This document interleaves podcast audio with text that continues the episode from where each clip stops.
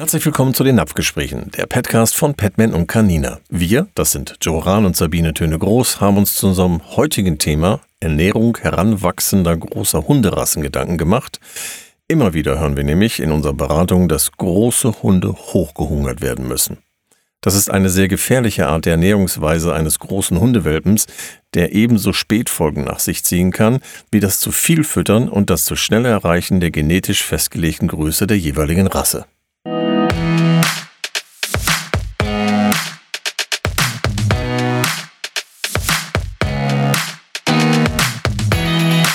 Napfgespräche, der Petcast. In dieser Episode widmen wir uns der ernährungsphysiologischen Grundlage der Ernährung großrahmiger Hunde. Zur Definition großer Rassen, ab wann ist denn ein Hund groß oder sogar ein Riesenwuchs? Ein Hund ist groß ab 60 cm Schulterhöhe und einem Gewicht von 35 bis 60 Kilogramm. Alle Größen und Gewichte darüber hinaus sind Riesenrassen.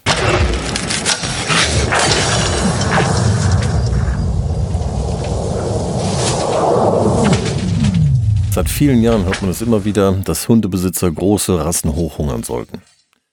Diese Art und Weise der Ernährung hat sich komplett überholt und musste neu gedacht werden. Früher glaubte man, dass es zu einer sogenannten Panositis, einer Knochenhautentzündung, kommen könne. Aber überwiegend kommt es zu Störungen im Skelett und daher ist es wichtig, mit der richtigen Ernährung vorzubeugen. Denn zu schnelles Wachstum von Elle und Speiche zum Beispiel verformt das Ellbogengelenk. Oder begünstigt eine HD, also eine Hüftgelenksdysplasie oder Hüftgelenksverformung. In der Regel entstehen solche Störungen durch eine Fehlversorgung mit Kalzium und Phosphor.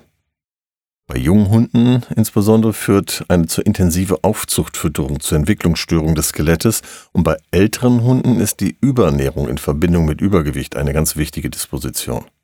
Was wir auch immer wieder hören, ist, dass viele Tierärzte, die schon länger praktizieren und viele alte Hasen bei den Züchtern das Großhungern immer noch empfehlen. Deswegen sollten oder wollten wir darüber sprechen und eure Gedanken anregen.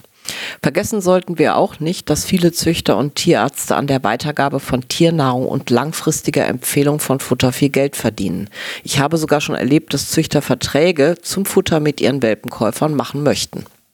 Also machen wir uns heute Gedanken über ausgewogene Ernährungspläne, denn die sind schon entscheidend für die gesunde Entwicklung dieser beeindruckenden großen Tiere.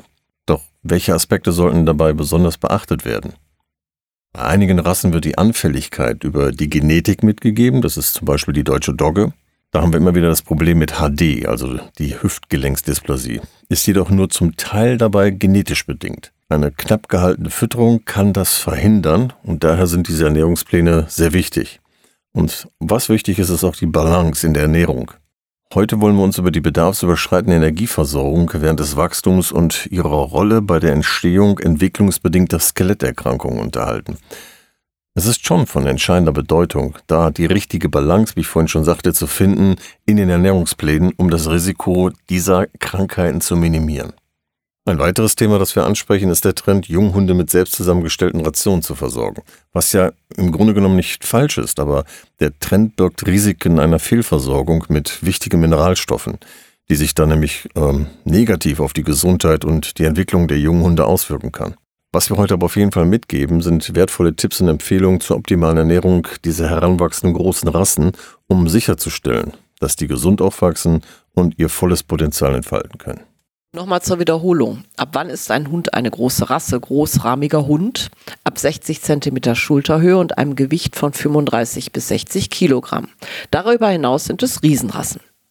Die Größe des Hundes ist genetisch vorgegeben und kann in den ersten 6 Monaten durch ein Überangebot an Nährstoffen zu schnell erreicht werden. Das führt zu gesundheitlichen Komplikationen. Welche wären das denn, Joe? Oh, das können jede Menge sein. Die Komplikationen, die da sind, die fallen auf der einen Seite gar nicht so schnell auf. Und das ist das Problem. Die meisten möchten ja gerne, dass es den Tieren gut geht. Ja, auch ein Welpe, auch ist der süß, komm, der kriegt ein Leckerli. Und je mehr die davon bekommen, je mehr Nährstoffe die haben, oder aber leider auch zu wenig, dann hat das immer eine Auswirkung auf die entsprechende Versorgung mit den Mineralstoffen, mit der Versorgung der Vitamine, der fettlöslichen und natürlich auch der wasserlöslichen Vitamine und vor allen Dingen auch, wo immer wieder gespart wird, ist dann die Proteinversorgung. gespart. Nicht, dass der Hundehalter danach guckt und sagt, okay, natürlich achte ich darauf, dass da viele Proteine drin sind. Aber die Zusammensetzung der Proteine sind dann extrem wichtig. So, und ein zu viel kann dazu beitragen, dass ein Hund zu schnell wächst, dass die Niere ein Problem bekommt in der Entgiftung und natürlich auch die Leber, weil man muss immer wieder beachten, ich sage das mit Sicherheit heute nicht das erste Mal, dass die Jungtiere bei 12 Wochen, zum Beispiel 16 Wochen Entwicklung, erst 80% der Leber und der Niere in der Entwicklung haben. Das heißt, das ist noch lange nicht voll ausgebildet, das Organ oder die jeweiligen Organe. Und deswegen haben die natürlich auch nicht die volle Entgiftungsleistung, um Sachen rauszufördern aus dem Körper, die da nicht reingehören. So, und ein zu wenig kann natürlich auch an Nährstoffen kann dann beitragen, dass auch dann natürlich eine Unterversorgung in den Organen stattfindet. Und gerade wenn dann zum Beispiel auch ein Protein zu wenig gegeben wird, dann haben wir eine Unterversorgung mit dem Blut, ja, mit den Blutwerten, die können schief gehen. Okay. Ja. Dann kann dort die Leber ein Problem bekommen. Dann haben wir letztendlich einen Hund, der ja groß wird und Defizite hat. Ja, ich erlebe beim Beraten auch ganz häufig, dass gerade Besitzer von diesen großen Hunden, die gerade mal 7 Monate alt sind, zu mir kommen und sagen, kannst mal rechnen, ich muss das jetzt anders machen oder hast eine Empfehlung. Denn mein Tierarzt hat gesagt, ich soll jetzt Adult-Futter füttern. Warum ist das gefährlich? Das Adult-Futter ab dem Alter von 7 Monaten ist in dem Moment gefährlich, weil wir dann zum Beispiel eine Unterversorgung bekommen können. Das heißt, das Adultfutter ist für einen großen Hund, wie wir das ja gerade beschrieben haben, etwas, das dort zu wenig Nährstoffe drin sind. Zum Beispiel zu wenig Phosphor, zu wenig Kalzium. Ihm fehlen bestimmte Proteine und dergleichen. Weil der ist erst vielleicht ab einem Alter von 12 oder 16 Monaten komplett ausgewachsen. Habe ich dann ein Adultfutter bei dieser Riesenrasse, fehlen dem einfach die wichtigen Nährstoffe. So, und deswegen muss man genau gucken, was habe ich denn da für ein Tier? Habe ich einen großrahmigen, einen großwüchsigen Hund? Habe ich eine Riesenrasse? Das muss schon genau angepasst sein. Und da sollte dann doch sehr, sehr, sehr genau darauf geachtet werden, was füttere ich hier eigentlich. Okay, das heißt mal so als Fazit und zur Ergänzung, die Wachstumsgeschwindigkeit wird von der zugeführten Energie bestimmt und natürlich auch von dem Anteil der Nährstoffe. Das heißt, beim Selbstgemachten, zum Beispiel beim Barfen, sollte der Anteil von tierischen Fetten im Fleisch oder im Fisch halt nicht mehr als 15% betragen, ne? Denn dieser Fettanteil macht ja dann auch das Schießen aus, wovor die Tierärzte immer Angst haben. Und bei Trockennahrung bitte dann nur Welpen und Juniorfutter füttern, ne, bis die halt einfach quasi ausgewachsen sind. Oder was sagst du, ab welchem Alter kann man das machen? Das ist wiederum abhängig, was habe ich für einen, wir reden ja heute über große Rassen, da kommt es wieder drauf an, was habe ich für einen Hund, ja, und da kann ich dann umstellen, ob ich jetzt eine Trockennahrung habe für einen Welpen oder einen Junior oder ich habe eine Nassnahrung, hängt wirklich damit zusammen, wie ist der Kalorienhaushalt, ja, nicht, dass ich zu viel Kalorien reingebe, dann schießt der Hund, wie ist meine Fettzusammensetzung, hast du ja auch gerade gesagt, bei Fetten, wenn ich jetzt weniger Fette habe, ja, dann sagen viele so, oh, der braucht aber Fett, ja. Ich kann aber auch mit Ölen gut arbeiten, um zum Beispiel Energie zu liefern und weniger Kohlenhydrate nehmen. Ja, das sind wichtige, Substanzen, die der Körper natürlich braucht. Aber bei den Fetten, gerade die Unterstützung, Omega-3-Fettsäure, Omega-6-Fettsäuren und so weiter, die Triglyceride, das kann über gute Öle dementsprechend im Futter dann supplementiert werden. Mhm. So, und dann ist es durchaus möglich, dass ich der Trockennahrung reichen kann, aber es muss wirklich ausgewogen sein, tatsächlich von der Gewichtstabelle her in dem Fall. Ja, und für die Ausgewogenheit können wir dann ja entweder das Petman Barf-in-One Junior füttern, ne? Das ist ja bereits angepasst auf den Junghund von der Fütterungsempfehlung. Wenn wir über den Barf gehen, ne? Wenn wir über Barf gehen, genau. Und wenn wir über Barf gehen, was ja viele heute tatsächlich auch anstreben, können wir auch mit dem von Canina Barfer's Best Junior sehr gut arbeiten. Das ist auch eine gute Idee, weil es eben für den Junior auch dann nach Fütterungsempfehlung gegeben werden kann, wenn die Menschen einfach unsicher sind. Jetzt müssen wir mal unterscheiden. Petman Bio Junior ist ein Fertigfutter und das von Canina Barfer's Best ist ein Supplement. Was es dann quasi zum Fertigfutter macht, ohne dass wir viel rechnen müssen. Genau. So, welche Folgen kann denn, das ist jetzt eine ganz brennende Frage, so eine Falschfütterung denn haben? Ja, das kann unterschiedliche Auswirkungen haben. Wie ich vorhin schon mal eingehend gesagt habe, auf der einen Seite kann es sein, wenn der Hund zu schnell schießt, ja, kann ich Schwierigkeiten bekommen in der Gelenksverformung. Ja, bis hin zur Hüftdysplasie. Das heißt, die Knochen passen hinter nicht genau in die Gelenkpfannen rein und dann hat es da Schwierigkeiten. Aua. Ich habe Hunde gesehen, die totale O-Beine haben, die durchhängen, ja, im Rücken durchhängen. Da sieht man ganz genau, dass die Kalzium- und Phosphorversorgung nicht ausreichend gewesen ist. Ich habe Hunde natürlich auch gesehen, wo man relativ schnell das sehen konnte, dass die viel zu mopsig geworden sind und dadurch dann natürlich auch eine Gelenksbelastung bekommen haben. Oder aber, dass sie frühzeitig Krankheiten ausgebrütet haben. Ja, und dass dieses Krankheiten ausbrüten ist dann natürlich auch etwas, wo ich dann eine Mineralstoffunterversorgung habe, wo ich eine Vitaminunterversorgung habe oder Überversorgung. Und da kann oftmals auch der Darm dann nicht richtig mitarbeiten. Und wenn der Darm damit nicht richtig arbeiten kann, ja, dann habe ich das Problem, dass meine Nährstoffe nicht in die Blutbahn reingepumpt werden über das Lymphsystem.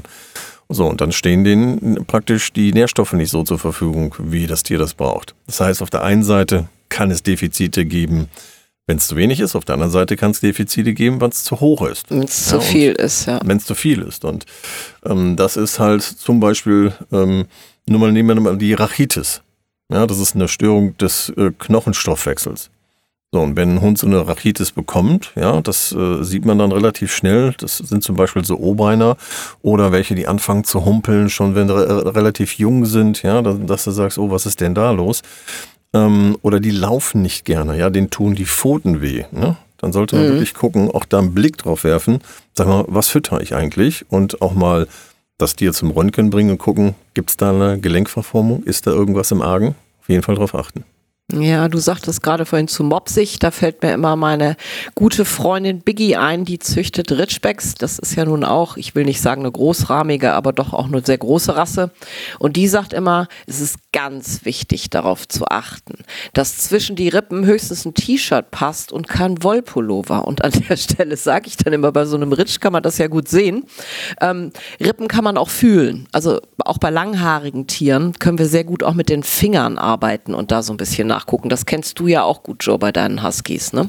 Ja, natürlich, aber generell so entweder ein T-Shirt oder ein Wollpulli oder man nimmt ganz einfach seinen kleinen Finger und sagt, okay, das darf zwischen Fell und Rippe sein. Es gibt natürlich auch zum Beispiel die Windhunde, wo man wirklich auch bei Boxern oftmals tatsächlich die Klaviatur des Skeletts sehen kann. Das ist auf der einen Seite eine Geschmackssache und auf der anderen Seite leider auch eine Zuchtfrage. Ne? Was möchte ich denn erreichen? Und wenn ich mir dann so eine Bulldogge angucke, die oftmals so viel zu fett daherkommt, ne, ist das auch so eine Problematik. Absolut. Ja, und dann haben wir ja noch ein Thema. Viele stellen ja, weil sie arbeiten gehen und ein Tier haben, dem Hund einfach Futter hin. Und der Hund ist ja nun mal keine Katze. Und durch die Form der quasi ad libitum-Fütterung erreicht der Junghund dann ja ein schnelleres Wachstum als gewünscht. Ja, das ist genau das. Also der Hund ist keine Katze und oftmals merken wir das ja in den Beratungen, dass das Haushalte sind, wo, ich sag mal, beide Elternteile arbeiten gehen und dann oder jemand alleinstehend ist und dann bekommt der Hund halt das Futter dahingestellt. Nach dem Motto, so, der kann ja nicht sein, wenn ich jetzt mal 4, 5, 6 Stunden weg bin, dass der Hunger hat und dann da leidet. Und dann wird es dem generell auch oftmals einfach nur so hingestellt und gesagt, so, du kannst dich hier voll futtern, wann immer das willst, wenn du es möchtest. Aber diese Form der Ad-Libitum-Fütterung führt dazu, dass der Hund vielleicht übermäßig viel frisst und dass es nicht mehr kontrolliert werden kann. Oder er stürzt dann an den Napf, wenn die Leute heimkommen und haut es dann auf den Schlag weg. Genau, das muss man dann kontrollieren. Deswegen halt auch bei Jungtieren natürlich, gerade auch bei großen Tieren, eine Fütterung über 4, 5 Mahlzeiten. Durchaus sogar bis 12, 13, 14, 15 Monate. Und dann erst dementsprechend übergehen zu 3 oder 2 Mahlzeiten. Ja, das ist sehr, sehr wichtig. Da möchte ich nochmal reingehen, wenn es dann zu wenig wird. Das ist zum Beispiel etwas, gerade auch bei Hündinnen. Betone extra das Wort Hündinnen ist, wir haben das Problem dann mit den Fortpflanzungsorganen und der Embryonenentwicklung. Was hat denn Futter damit zu tun? Naja gut, in dem Moment, wo wir zum Beispiel Vitamin-A-Unterversorgung haben, kann es Probleme mit den Augen geben. Es kann Probleme mit den Fortpflanzungsorganen und der Embryonenentwicklung geben. Und natürlich auch mit dem Skelett und Zellgewebe. Und vor allen Dingen auch Immunfunktion, was ich vorhin sagte, ne? Dass der Darm nicht richtig funktionieren kann und dass es da Probleme gibt. Und vor allen Dingen dann auch die Blutkörperchen und dann den Eiweißstoffwechsel. Und das ist natürlich für junge Hündinnen, die irgendwann mal eine Zuchthündin sein sollen, schon ein Problem, weil sie dann eine Unterversorgung haben. Vor allen Dingen dann, wenn sie zu früh belegt werden auch. Spannende Themen haben wir hier, gerade in dieser Zeit, wo unsere Hunde groß werden. Wir machen ja auch noch einen zweiten Teil, Joe. Was kommt denn dann da noch zur Sprache? Genau. Beim nächsten Mal gehen wir da ganz konkret drauf ein, wie muss ich denn jetzt füttern? Was genau? Wir bringen einfach Berechnungsbeispiele dafür, meinetwegen Hund 35 Kilo, 40 Kilo, 50, 60, 70, 80, 90 Kilo, dass man sehen kann, was muss denn tatsächlich drin sein. Wir sprechen darüber, was genau in der Rationsgestaltung gemacht werden muss. Auf der einen Seite diejenigen, die selber barfen möchten, dass sie da nicht zu wenig reintun und auch nicht zu viel, dass es wirklich eine Balance gibt. Die anderen, die meinetwegen generell nur mit Trockenfutter arbeiten möchten, genau das Gleiche. Welche Supplemente gegeben werden können, jetzt hier von Canina und natürlich auch von Petman, die wir dort reinbringen können, sodass wir wirklich sagen, okay, das ist eine ausgewogene Ernährung für einen großrahmigen oder Riesenwuchs an Hund. Und damit wirst du jedenfalls auf der sicheren Seite sein im Schnitt. Das sage ich im Durchschnitt, weil jeder Stoffwechsel eines Hundes ist anders. Und jeder Hund hat ein anderes Zuhause. Der eine hat einen Stress, weil meinetwegen ganz viele Kinder da sind, hat vielleicht sogar einen anderen Stoffwechselbedarf als ein reiner Couch-Potato. Ja. Oder dass der Hund eines, vielleicht nicht ganz so aktiven Menschen. Und dann gibt es aber auch natürlich die Tiere, die dann noch mit in Agility rein müssen, die im Diensthundebereich aktiv sind, die irgendwo im Schutzdienst sind und. Also das werden wir berücksichtigen, deswegen die nächste Sendung geht da wirklich ins Detail und dann sprechen wir tatsächlich, was muss in einer selbst erstellten Diät drin sein und was muss eine kommerzielle Diät haben. Und das wird das Thema der nächsten Sendung sein. Darauf freue ich mich auch. Folgen, ne? Ja. Wichtig ist folgen, damit ihr das mitbekommt, dass sie kommt. Ja, darauf freue ich mich auch. Und vielleicht können wir ja auch noch in den Shownotes dann so ein paar Formeln zum Rechnen, dass die Menschen auf der sicheren Seite sind, mit für euch bereitstellen. Das würde mich freuen, Joe. Das werden wir definitiv machen. Da wird auf jeden Fall ein Link drin sein. Auf der einen Seite werden wir ein paar Sachen reinstellen. Auf der anderen Seite wird ein Link sein zu dem PDF, wo man sich das dann auch downloaden kann und auch nochmal nachlesen kann. Also das wird es in der zweiten Sendung geben. Und bis dahin würde ich sagen, wir freuen uns drauf. Wirklich den Kanal buchen und dementsprechend informiert sein, wann es kommt. Und am besten noch per WhatsApp diese Sendung bitte weiterempfehlen, damit auch andere das mitbekommen. Damit nicht nur wir uns freuen. So. Genau. Bis dahin sage ich schon mal Tschüss. Tschüss. Napfgespräche, der Podcast.